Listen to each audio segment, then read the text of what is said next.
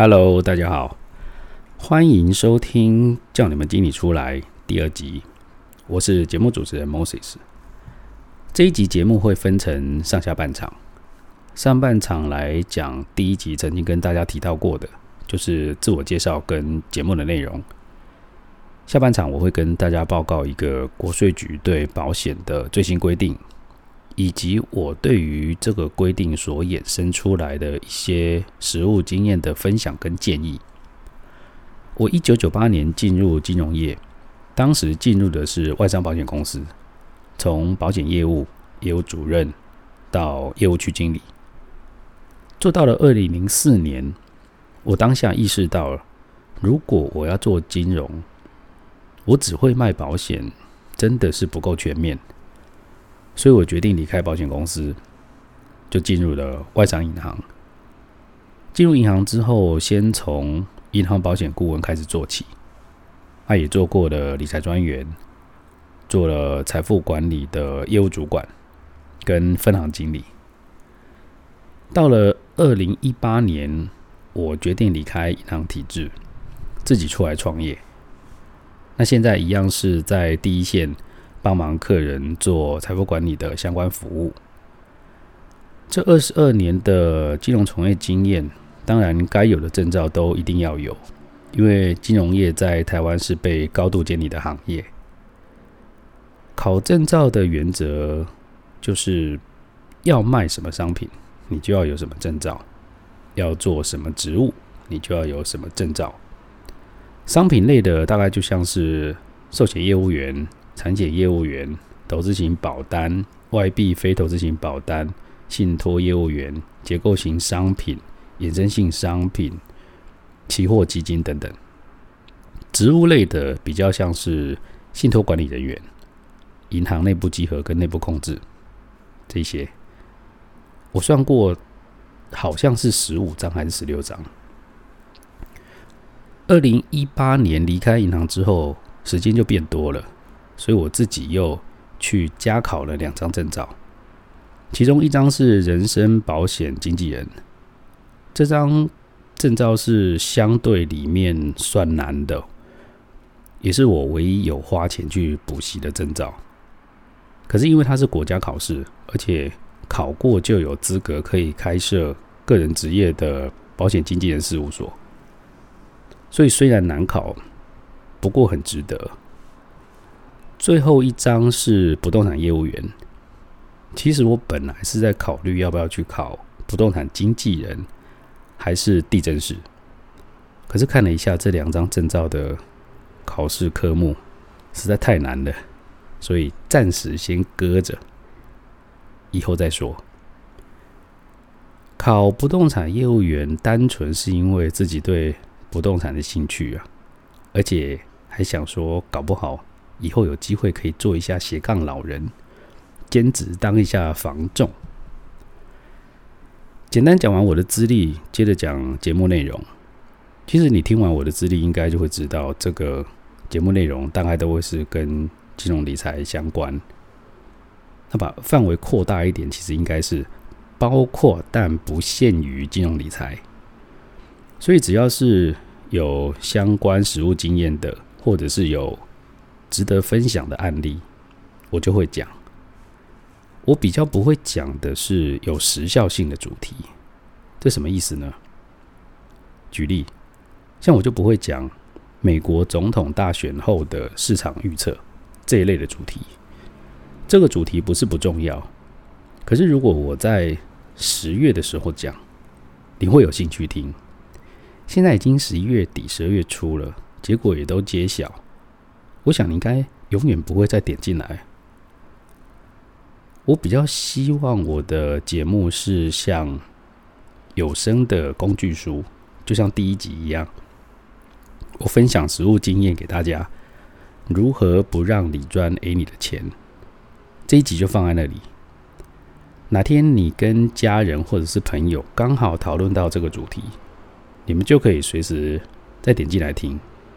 大概就是这种概念了。讲完自我介绍跟节目内容，我们进入节目下半场。财政部台北国税局在一百零九年的十一月十七号，给了寿险公会一个函文，内容我不逐字念了，我直接讲结论，就是未来保单要更改要保人，要减负税务机关发的证明，这分两个状况，第一个。原来的要保人申请变更要保人，也就是要保人还在，但要变更成新的要保人，要减负什么东西呢？税征机关核发的赠与税缴清证明书，或者核定免税证明书，或者不计入赠与总额证明书，或者同意移转证明书，这四个其中之一的副本。以前很简单哦，就是只要签一张契约变更申请书，申请变更要保人，然后把新要保人的相关文件减附上去。当然，新的要保人还是要跟被保险人有保险利益哦，这个不能变。那最后新旧要保人都一起在申请书上签名就好了。为什么现在要变这么麻烦？因为每一个成功的男人。背后都有一个伟大的女性，所以每一个麻烦的规定背后都有一个乱搞的从业人员，就是有从业人员大辣辣的在上课的时候教客人说，国税局抓赠与只抓现金、股票、不动产，保单变更要保人不会抓。那国税局又不是塑胶做的。国税局再差也是三一六不锈钢啊，怎么会容许从业人员乱教乱搞？这其实就是一个非常典型的一粒老鼠屎坏了一锅粥。好，第二个状况是因为要保人身故而申请变更要保人，这种状况要减负什么呢？税征机关核发的遗产税缴清证明书。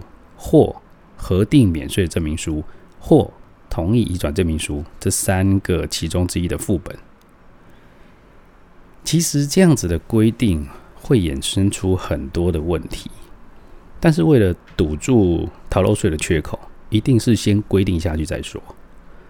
随便举个例，如果一张保单保险费很高，可是现金价值很低，或者是零。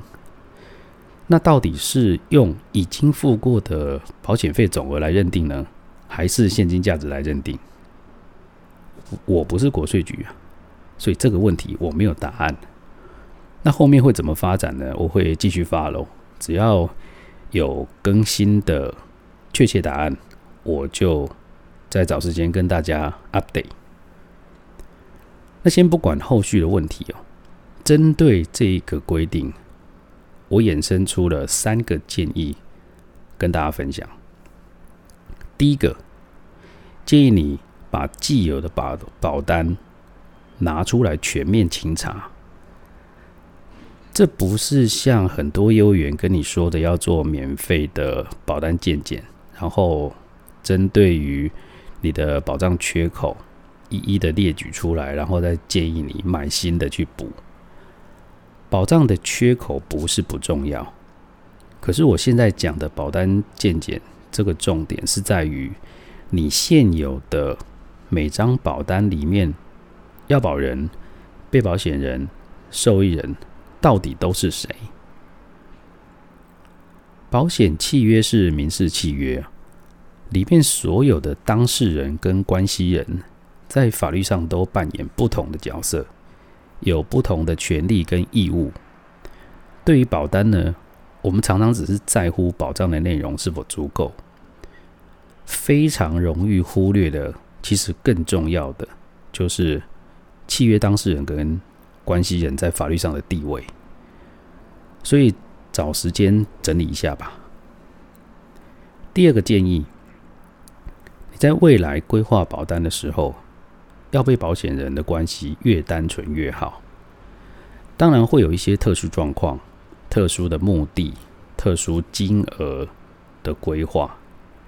那为了要满足特殊的需求，所以那一定是要量身定做来个案讨论。